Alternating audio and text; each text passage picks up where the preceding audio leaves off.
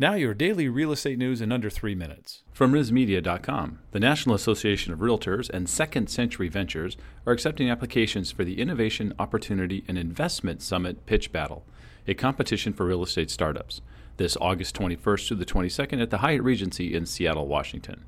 The Innovation, Opportunity, and Investment Summit, a two day conference gathering 500 plus investors, realtors, and technology vendors, features the latest in innovation in the real estate space. From the National Association of Realtors, existing home sales rebounded in May, recording an increase in sales for the first time in two months, according to the NAR. Each of the four major U.S. regions saw a growth in sales, with the Northeast experiencing the biggest surge last month. Lawrence Yun, NAR's chief economist, said the 2.5% jump shows that consumers are eager to take advantage of the favorable conditions. The purchasing power to buy a home has been bolstered by falling mortgage rates, and buyers are responding.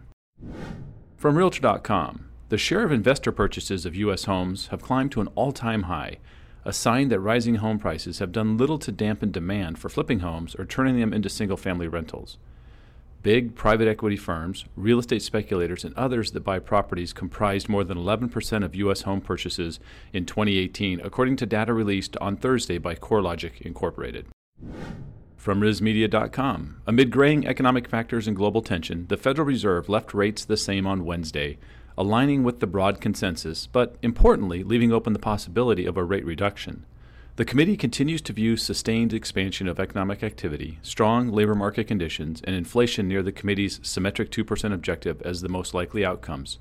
But uncertainties about this outlook have increased, according to the Federal Reserve statement. That's your daily news wrap up. Remember, the source links to the articles can be found in the show notes at dailyrenews.com.